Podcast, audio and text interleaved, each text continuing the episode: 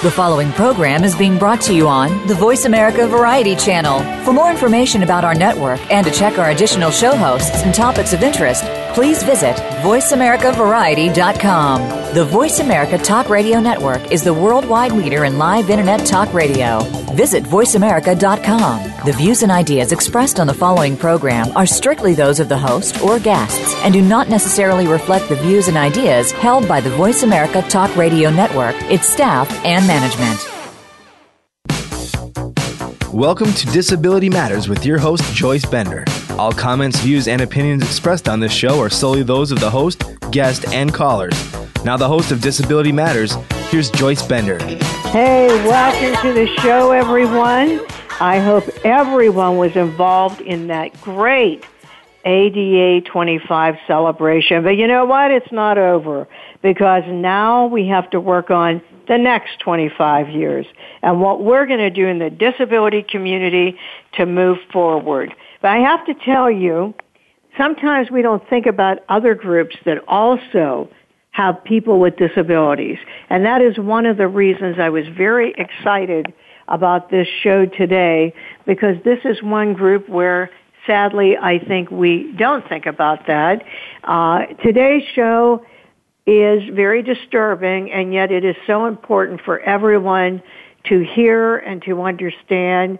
Um, as I said, I have this guest on because many people do not realize how many women, children, and men are victims of physical abuse uh, and verbal abuse, have disabilities such as PTSD and or other mental health issues as a result of very brutal violence. And hopefully we can bring that to everyone's attention today. It is my pleasure to have as our guest Shirl Regan, the CEO of the Women's Center and Shelter of Greater Pittsburgh. Welcome to the show, Shirl.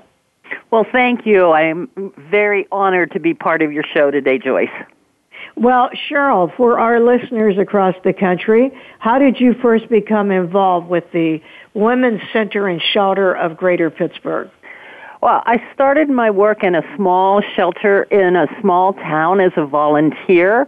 I had heard about the um, domestic violence shelter needing volunteers to come in and just help run support groups or work, uh, spend time with the children.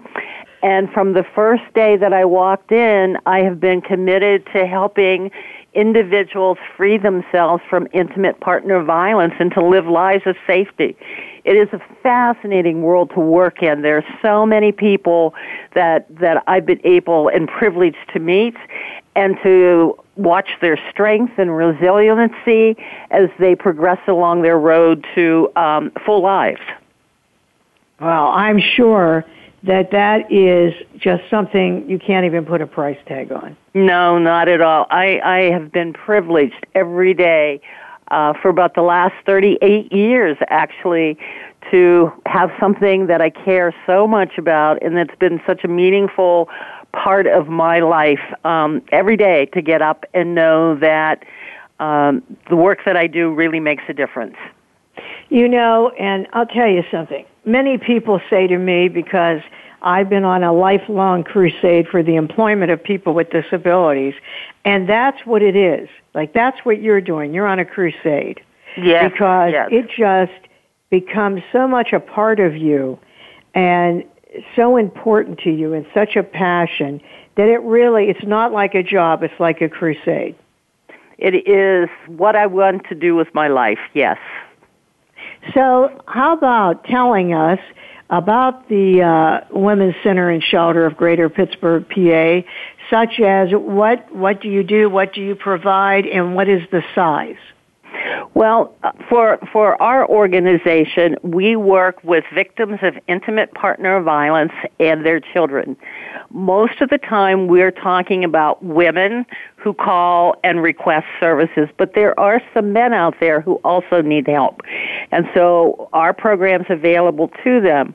One of the things I want to mention, Joyce, is there's a domestic violence program near every one of your listeners.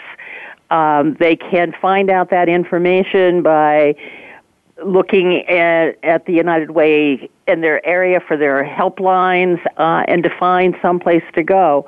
Everyone offers a little bit of different service, but everybody's there to help people who are in violent relationships. So as far as women's centers concerned, we start with we have a 24 hour a day, 7 day a week hotline. That's for anybody to call and talk about their abuse or even if they're not quite ready. Most people call the first time and say, "You know, I'm in this relationship and I don't know if it's abusive or not because this is what's happening." And so we're here to, to listen and to help people look at where they can go for help. The other nice thing that I really like about the hotline is you can be anonymous. So if you want to just use the hotline service and you don't ever want to tell us what your name is, that's fine. Because so many times victims are embarrassed that they're in this situation that they don't want anybody to know who they are. One of the other things our hotline can do is to help you look at what kind of service you might need and where you can go for help. So for example, Women's Center has a temporary emergency shelter. So if you're in a situation where your life is being threatened, you can come here and stay with us for up to 60 days. We can then help you uh, find another safe place to go afterwards. Most of the people who come and stay with us at our shelter come to us from the police. Another thing that maybe you don't need shelter, but you want to talk to somebody. Maybe you had a relationship some years ago where you were abused, and the trauma of that is still impacting how you live your life today. So we have a non-resident program, uh, like a day program, where people can come and spend some time talking to a counselor and talking to other women who have been in like situations. Because one of the things we know about trauma is that victims heal best in a group setting with other people who know what they're talking about and who have been where they are. Most of the time, victims of intimate partner violence think they're the only person this has ever happened to. And when you come into a program, you start to realize it isn't because I'm a bad person. It isn't because I did something bad or there's something wrong with me that I'm being beaten. It's because in this country we allow it to happen. And that is one of the first things about learning how to move on with your life. We can offer, also offer a daycare for the children while you're in shelter or while you're in a counseling program. We also have um, legal advocates. If you decide to use the justice system and you want to ask for a protection from abuse order, we will go with you because going to court can be very intimidating. And our job is not to be your attorney, but to help you understand what's going to happen, what can happen, what won't happen, and to help you with emotional support. So those are primarily the services that most people take advantage of that we use. Most recently, we started running programs for men who are abusers, who have been court ordered to go to counseling. And we started that program because we were so dissatisfied with the other programs that were happening in our community. We believed that they were actually making the men more dangerous better abusers, and that if we were ever going to help people have relationships where they're safe, we needed to start working with both partners. So that's the other program we're doing now. Wow. Well, how large? How large is this shelter? So our program, we serve about 7,500 victims a year. Oh uh, my goodness. Yes, and that's only touching uh, the number of people who need help. It's only because we can't hire more staff that we can't reach more people. But 7,500 individuals a year with any one of our services. That does not include the men's program. That's something separate. But those are victims that we are working with. Uh, people just have no idea how prevalent this issue is. I think people are starting to understand but there's lots of statistics, different studies that show maybe one in four, maybe one in three. I think from my experience that it's more like one in two out of every two of us either have been abused or know somebody that has been abused. So that's a large number of people in this country who are suffering in silence. Oh my goodness, yes, and I have more to talk about with that. But right now we have a caller on the line. Chris, are you on the line? Yes, I am. Hi. Hi, Chris. And Chris is calling in from Boston. Boston. Okay, Chris, go ahead. Hi. I, I was just wondering. Uh, you know, I work in the disability rights field. You know, as does uh, does Joyce. Uh, who focuses on employment uh, and civil rights for people with disabilities. And I can't help but wonder how many of these women either have disabilities to begin with or certainly acquire one uh, after experiencing domestic abuse. And maybe how many of these families have kids with disabilities uh, that, you know, seem to exacerbate this situation. Um, do you have any idea? Is anyone studying that? I don't think anybody knows the exact number. One of the um, sad things about working in the field of intimate partner violence is that it's still a brand new field and we don't know a lot about it. Uh, there haven't been a lot of studies, and I cannot quote right now anything that I've read that would tell me how prevalent it is. But again, if we go back to as a nation, I believe one out of every two, I don't think that's any different in the disabilities community. Yeah. All right. Well, thank you. This is certainly a, a fascinating topic and something that we all need to, to deal with. But thank, thank you. you. And Chris Griffin, thank you for calling in. Oh, you're welcome. Thanks, Trace. You're welcome. See, I have no doubt in my mind that if someone would do a study, that yes, you do have a large portion of victims with disabilities. And why I say that is, you know, when people talk about post-traumatic stress disorder, frequently they're talking about servicemen and women that have seen something traumatic, uh, you know, in Iraq or Afghanistan that come back to the United States having a hard time dealing with that. But any woman that would experience a traumatic event such as violence to her, violence to her children, um, I guarantee you that person is going to be a, a person diagnosed with post-traumatic stress disorder. So, Joyce, one of the things that we did a couple years ago was try to identify of the people that we serve that would agree to, to go into a study how many of them actually had post traumatic stress. What was interesting is that as we did the interviews, people would say, I'm not post anything. I'm still living in fear. So, is yes, right? I would agree with you that a lot have post traumatic stress, and we just aren't identifying it. Yes, yes. Mm-hmm. I, I am sure of that um, because, as I said, sometimes when I go to a company about employing people with disabilities, it sort of bothers me when they have left out that group because what is post-traumatic stress disorder? It's going through or seeing something very traumatic that then maybe later on maybe it's a song that you hear that maybe the intimate partner uh, always played or maybe it's the scent the smell of the cologne that this person always wore. It's something, or just actual uh, someone touching you. Many, many women would have, under those circumstances, post-traumatic stress disorder and actually are covered under the Americans with Disabilities Act.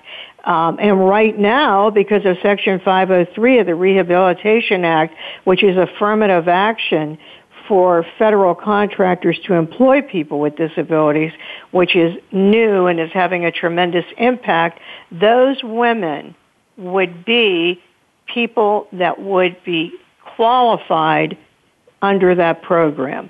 So I hope something happens where at some point there is more attention and more studies done in this area. Uh, but I'm not surprised. There are people that would raise their hand and say, yes, I was a victim of domestic abuse, but not want people to know they have post-traumatic stress disorder, which is unbelievable, but that is reality. I, I think I agree with you on that. I'm not quite so sure how comfortable people will be even to raise their hand to say they have been a victim. Because still there's a stigma attached to saying, yes, I was in a relationship where someone was hurting me.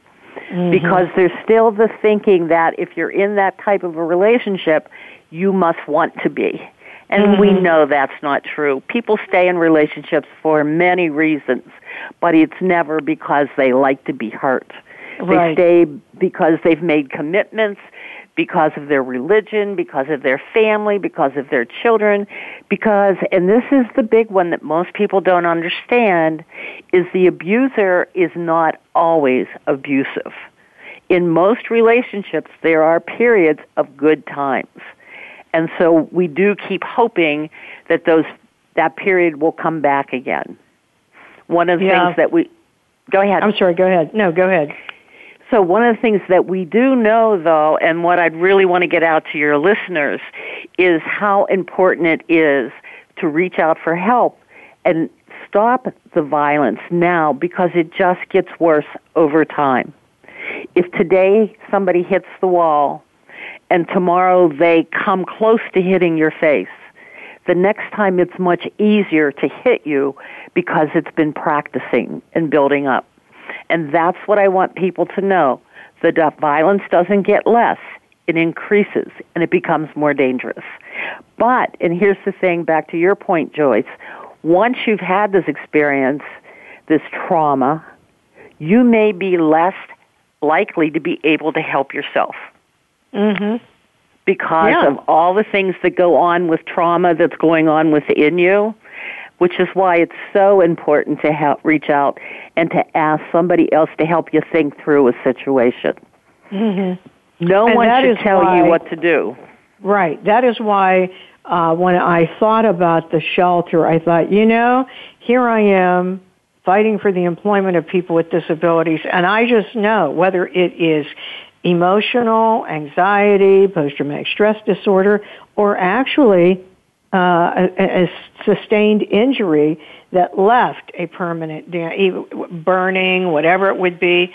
These are people with disabilities that also have a right to employment and dignity, and there isn't anything that can help restore that like employment. But of course, now that I've said that, there are also women gainfully employed who are victims of abuse. And I think that's what really shocked me the most, that our perception of all of this is not really accurate.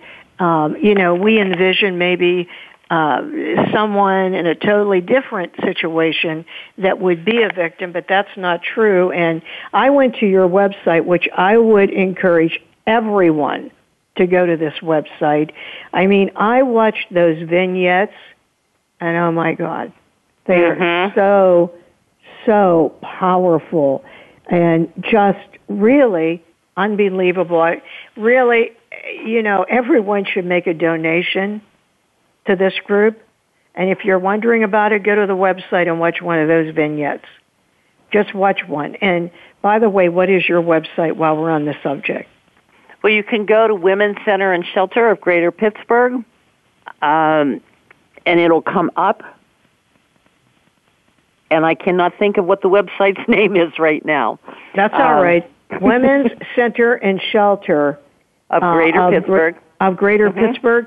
I would suggest for anyone that you go, watch that vignette, and I'm going to tell you, you'll be making a contribution. But in the meantime, I was shocked by the website, but even more by the statistics, I don't think people could possibly envision that one in four women are victims of severe domestic violence.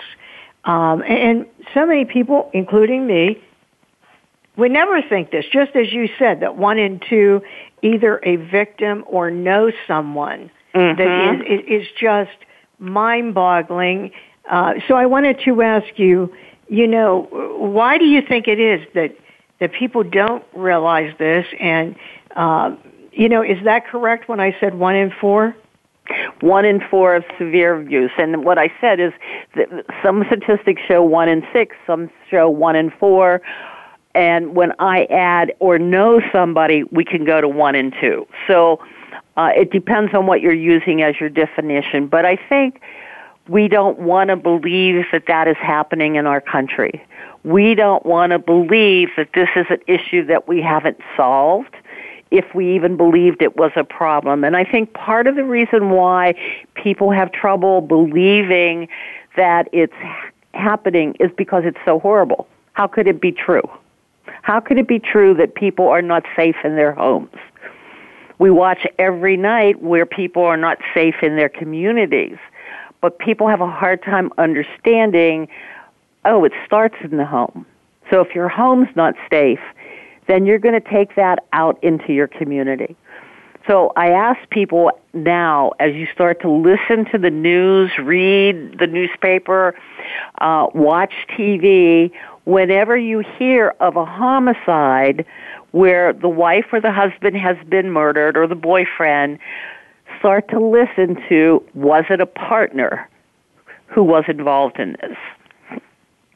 Right. And frequently it is. And you know, I want to just mention one thing. I've had people I talk to about this and they say to me, they say, you know what? Wow, any man that would hit a woman, they must have, uh, they must be people with a mental health issue or something. And, but what is amazing is I don't think they realize that it's this, you know, one or two person with serious issues. I mean, look how, look how widespread this is, what you just said. Right. It's not about, for most people, it's not about a mental health issue. And the way that I look at it is if it's a mental health issue, then you're violent with everybody. Mm-hmm. You don't decide not to be violent with your boss. Mm-hmm. You don't mm-hmm. decide not to be violent with the police officer. Mm-hmm. Because being violent with your partner is a choice. Mm-hmm. You make a choice to do that because you can make choices not to do it anyplace else. Mm-hmm. It's really about power and control. And the need to have control over the situation, usually it's about needing to, to not feel what's going on inside of you. Uh, I don't want to demonize men who are abusive because they're not demons. They're the people who live next door to you. How many times do we see news shows where you're interviewing the neighbor where a man has just killed his wife and they say, but he was the nicest guy? You know, you hear that all the time or you'd, you'd never know. Well, yes, he can be the nicest guy. But at that moment, he's not. And any yeah. one of us and it's a choice that's made. And that's what we're trying with our work with men is to help them see they can learn to be different. If it's a mental health problem, then that's very different. And you need some different kind of approaches to work with it. But for a man who's abusive in his home but no place else, but I can tell you he's probably pretty controlling at work. If you work for him, you probably think Oh yeah, I'm not surprised because he has some controlling tendencies mm-hmm. that you'll be able to see. Mhm. Right. Yeah, that and that's why people miss all of this. Mm-hmm. Because it Absolutely. never would occur to them that it would be as you said uh the neighbor because as I mentioned before, many people envision women who are abused as oh they're probably women in poverty or homeless or have low income jobs or uh, substance abuse or whatever. But but that isn't true, is it? I mean, there are women with jobs, professional jobs, that you would never in a million years think this is happening to, and it is. One of the women on the vignettes that you mentioned is a professional a woman, and she said, You would never believe this was happening to me because I was tough. I dealt with board members. I was very successful in my career. But I changed when I got home. And that's the part that happens. The vignettes, I wanted to get back to that for a moment. We're in the process of making vignettes. We're always adding to the website because we wanted to show the many faces of domestic violence. So we're not finished making them yet. There'll always be new ones coming. It it depends on whether we have a victim who's willing to come forward and to go on camera. And that can often be a place where people aren't ready. But there are men, there are children, there are women who are very rich and married to politicians. There are that this happens to. There are people who are married to judges that this happens to people who live with police officers that this happens to. It happens in same sex relationships. It happens in the disability community. Well, yeah, as a matter of fact, one of your vignettes is a woman married uh, who was married to a police officer. And, mm-hmm. and that mm-hmm. too shocked me. Um, but hopefully, with everything we're talking about, it will bring more awareness and help. And before I go to break, if you're listening to the show and if you are a victim of domestic abuse or violence, don't be silent. Ask for help. Speak out. Someone will help you.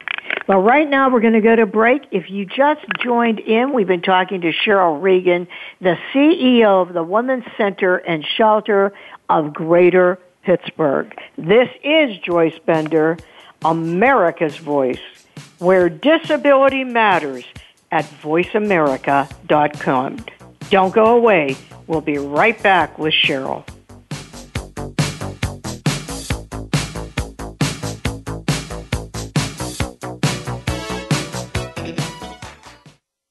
News, opinion,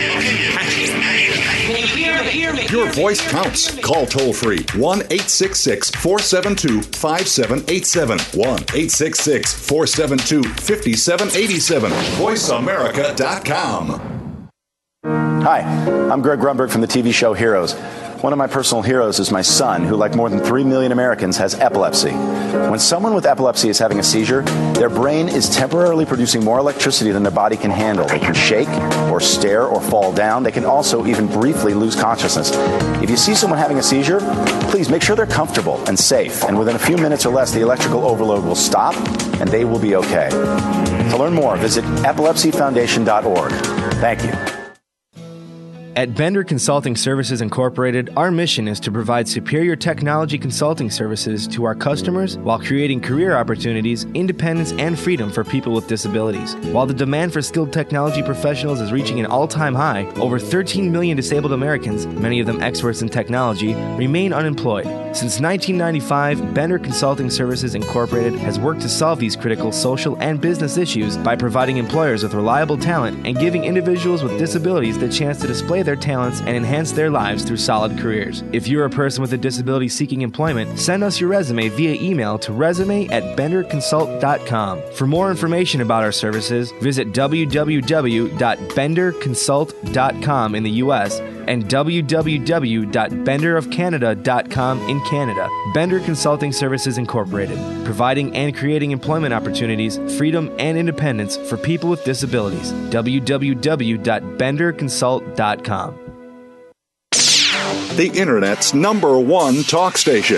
Number one talk station. VoiceAmerica.com. If you have a question or comment, call in toll free at 1 866 472 5788. Now, please welcome back the host of Disability Matters. Here's Joyce Bender. Hey, welcome back, everyone. Today we're talking to Shirl Regan, CEO of the Women's Center and Shelter of Greater Pittsburgh. And you know, I want to make sure um, that I do something Shirl mentioned at break because it is so important. If you are a victim of domestic abuse or if you are calling for someone else who is. 1-800-799-7233 is the national hotline. 1-800-799-7233. And Shirl, they will direct that person where? They will direct the person, they'll talk to them first, uh, gather some information, make sure they're safe, and then they will work with them to find the closest domestic violence program to where they live. Okay. So that one eight hundred seven nine nine seven two three three. Joyce, the other thing I wanted to mention is that Women's Center and Shelter developed an app called Are You Safe? And it works on Android or iPhones. It's free. It is part of a questionnaire that we ask people, and it helps you identify if you're in a really lethal, dangerous, close to homicide relationship. And at the end of the questionnaire, it allows you to call your local police or your local domestic violence program. So I just want to put it out there. It's Are You Safe? It's available across the country, and it'll help you get in touch with your uh, local DV program. Well, and where do they get this again? Uh, on the App Store, either for Apple or Androids. Okay, iPhone or Androids. Okay, Right. Are You Safe app? That is a great idea, and uh, again, could be something that saves your life. So I would say that's really important, and a, and something really that it's for free. What a great thing that is. Hey Shirl, something I wanted to talk to you about. You know, we're talking about women, uh, but there are also female teenagers. And, uh, you know, I had a parent say to me one day, wow, I would never thought this, you know, from a dating situation. Never. But I'm sure that also happens more than people think. Do you want to talk about that for a minute? Yes, unfortunately, I can talk about the, what happens in dating relationships. We're talking about teenagers. Um, and it's becoming even more of a problem in teenage relationships with all the technology that we now have available to us. But it's the same situation as it is with an adult. You start to see somebody, you really like that person, they want to be with you all the time, they want to know where you are all the time, they don't want you to talking to anybody else. And we can, in the beginning, think that's really flattering as if they really care about us, that they want to be with us all the time. But in fact, it could be a real sign of a controlling person. And so teenagers, most of them have phones. Most of them get text all the time. Where are you?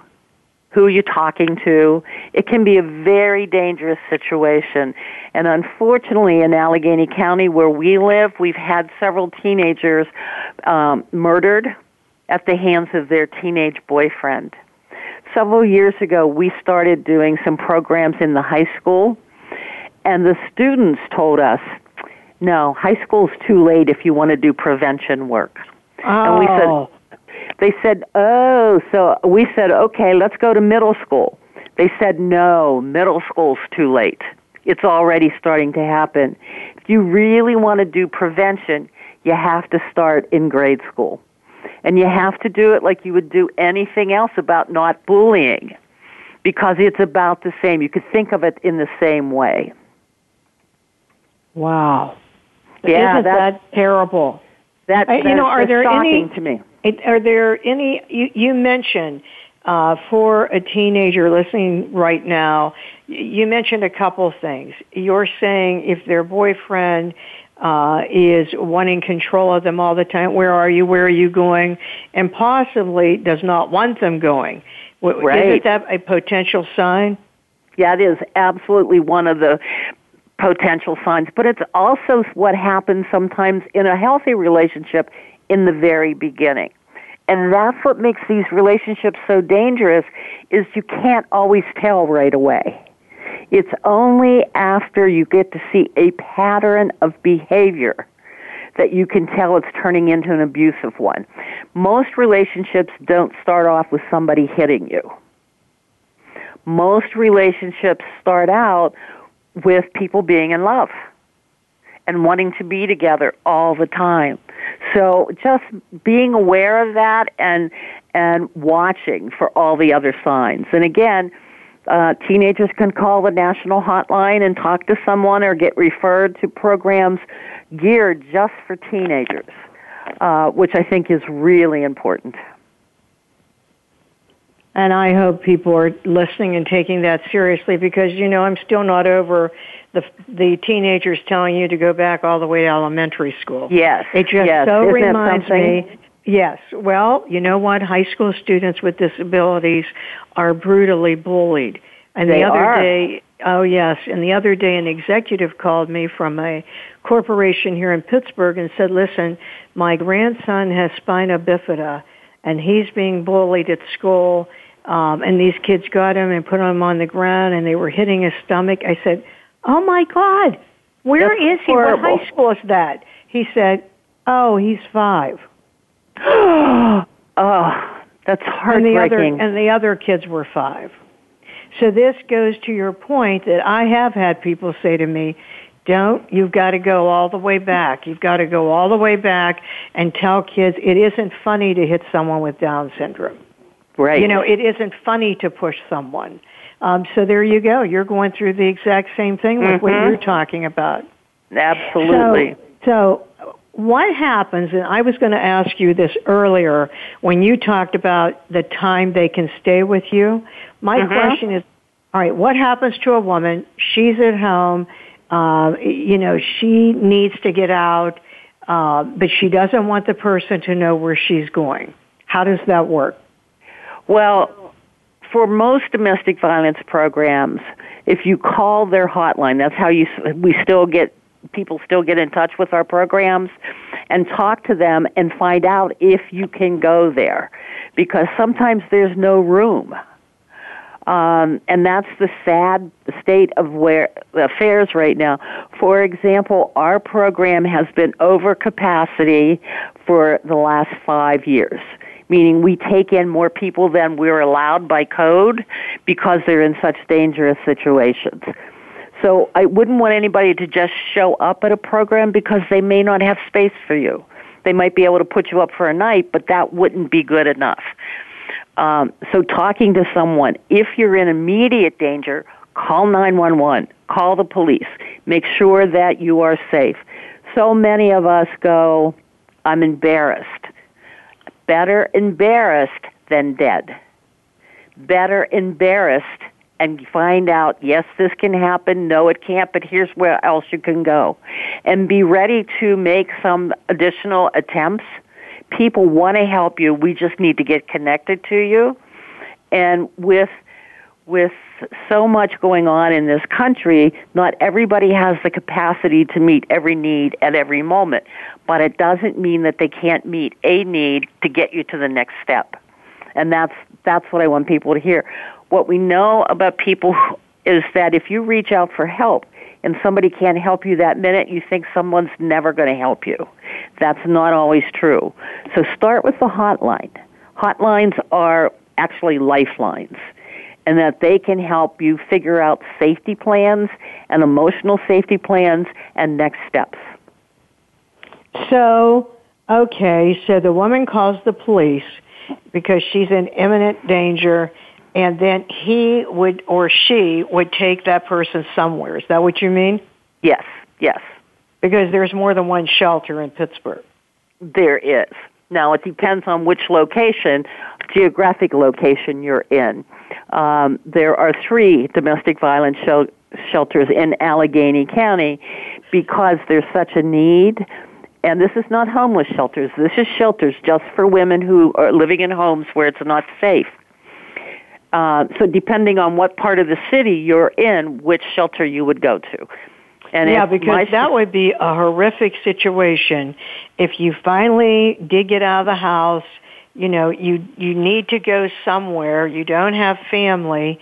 Um, you know, I'm not sure what you would do then. I guess you would call uh, possibly this number or some other number so that at least someone could direct them somewhere. Is that is that right, what would if happen? call- right. If if you were to call us and say we're full, but you're in immediate danger, we would you would come here until we could help you find someplace else to go safe. If you're not in immediate danger, we would help you over the phone find someplace else to go. Okay. Uh, so it depends on your situation. Uh, but safety is always primary. I'm which more, brings me, uh, which I'm sorry, which brings me to my next question. Remember, you said they stay what, 60 days? Can stay sometimes up to 60 days. Okay, so let's say I'm that person. I stay uh, up to 60 days.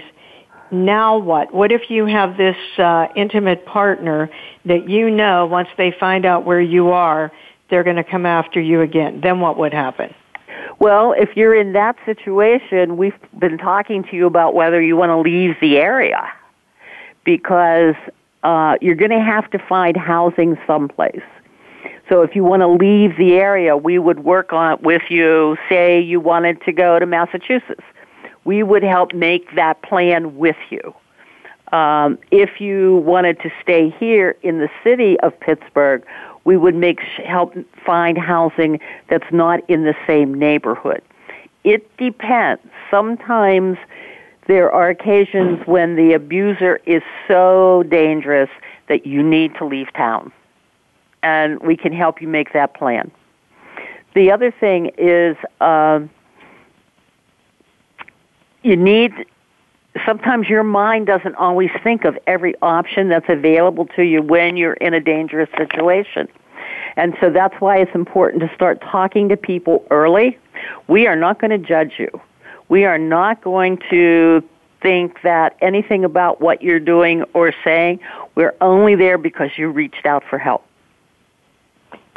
And what if, yes, you need to leave the area, but you're a person in poverty?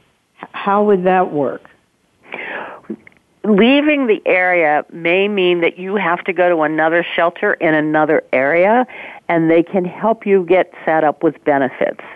It is if it it is difficult for people, say with disabilities, uh, to find housing that will fit the disability that they may have, and maybe there aren't any things that are wheelchair uh, accessible right now. It may take a little longer, but it will happen. And that's the point I want to make. It just might take longer.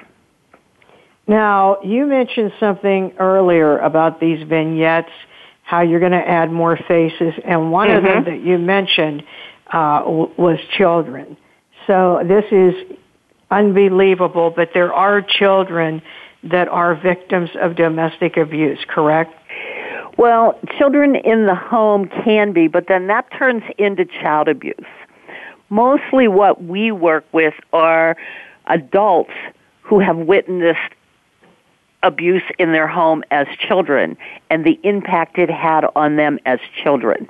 But they're now adults and they're trying to cope, trying to heal from that wound. It is terrifying to be small child uh, in a home where your parents are fighting and you don't know what's going to happen to you. It is terrifying to think maybe I caused them to be fighting. Maybe they were fighting because my homework wasn't as good as they thought it should be. Uh, and now I think it's all my fault. So there's a lot of guilt when people become adults and they have lived in a home where there's violence that they need to talk to somebody about. They may also feel like I didn't do enough to stop the violence. I could have done more. I should have done more. And and we need to work with people to understand that that's not their job as a child. Right. Wow. Well, listen, we're going to get ready to go to break, but two things. First, you need to make a donation. I think you do. www. Uh, WCS pittsburgh.org. That's W C S P I T T S B U R G H. Pittsburgh, WCSPittsburgh.org. Make a donation today. And one more time, the national hotline, 1-800-799-7233. We'll be back to close the show with Shirl. This is Joyce Bender, America's Voice, where disability matters at voiceamerica.com. We'll be right back.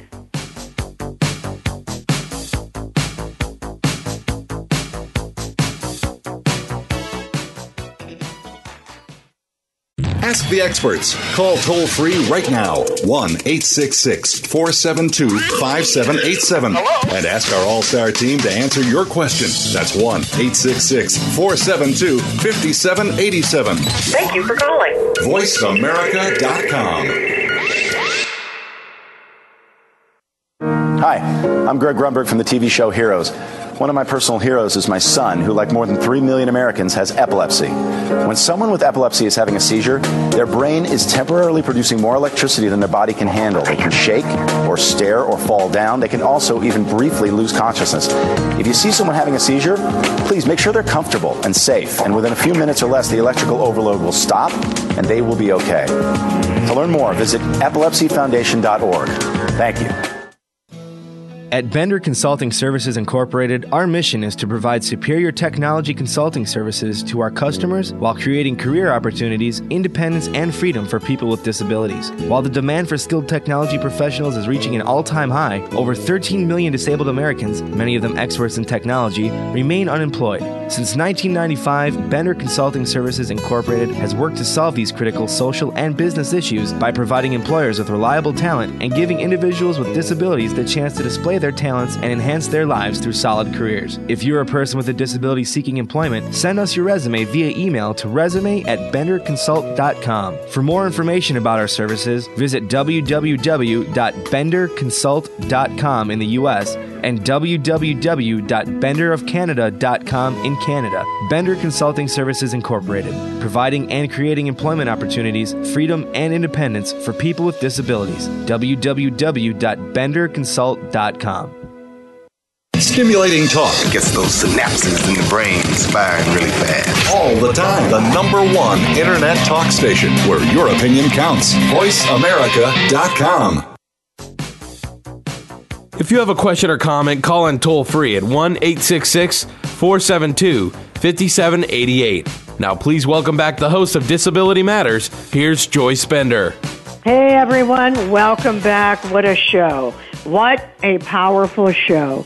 If you did not get to hear this entire show, remember it's archived at benderconsult.com, voiceamerica.com, and can be downloaded from iTunes. Or if you know someone, you're thinking, oh my goodness, I wish they heard the show. Remember, benderconsult.com, voice engineer, or, I mean, I'm sorry, voiceamerica.com. And if it isn't voiceamerica.com, you go to iTunes and you can download this show. So Shirl, I cannot imagine how much more you could do. I mean, you have already accomplished so much in your life. I have no doubt the impact you've had is more than most people could ever imagine. However, if you had to think of one thing that is your greatest accomplishment, what would you say that is? Well, I thank you for saying all those things, and I'm assuming that you mean my work accomplishment. Either, both, either. I I would have to say that um, the confidence that my staff has in me to be their leader, um, and it, and to be their leader for all of these years is my greatest accomplishment because you can you can have a vision, but if you don't have other people that are going to help carry out that vision, that vision's not going to go anywhere. And so I work with some of the most incredible people who are staff, volunteers, board members, community members. And my greatest accomplishment is that they have allowed me to say what I say and that they actually carry out things that make this community safer for everyone. Yeah, and you, as you just said, you can't do it. You know, you can't be a leader if you don't have followers. Mm-hmm. So I can absolutely see why you would say that. I don't know if anyone has ever asked you this question, but you know, does one person come to mind when you think of a great success story, or is that impossible because you know so many? It's really impossible. I have many faces in front of me. that um, I see when I think about does this matter? So there are some that I've spent more time with than others over my career, but there are many faces. And the fun thing is, Joyce, that I would say is the faces change from the time I meet somebody, the first time they come for help, two weeks later, they're already starting to change. And so I don't know who they are anymore when I might see them out in the community. Um, so no, I don't have one face. I have many faces, but I have people out there that come up to me and say, "Thank you. You helped me years ago." And I I am just so honored and privileged by that. Well, I, wow. I mean, I can't even imagine. I, I really cannot. How long has this shelter been here in Pittsburgh? The shelter in Pittsburgh is 41 years old. 41 years old. Mm-hmm. And isn't it a match, isn't it unbelievable that years before that, like, you know, even in the 60s and probably in the 70s, that people really did not talk about this?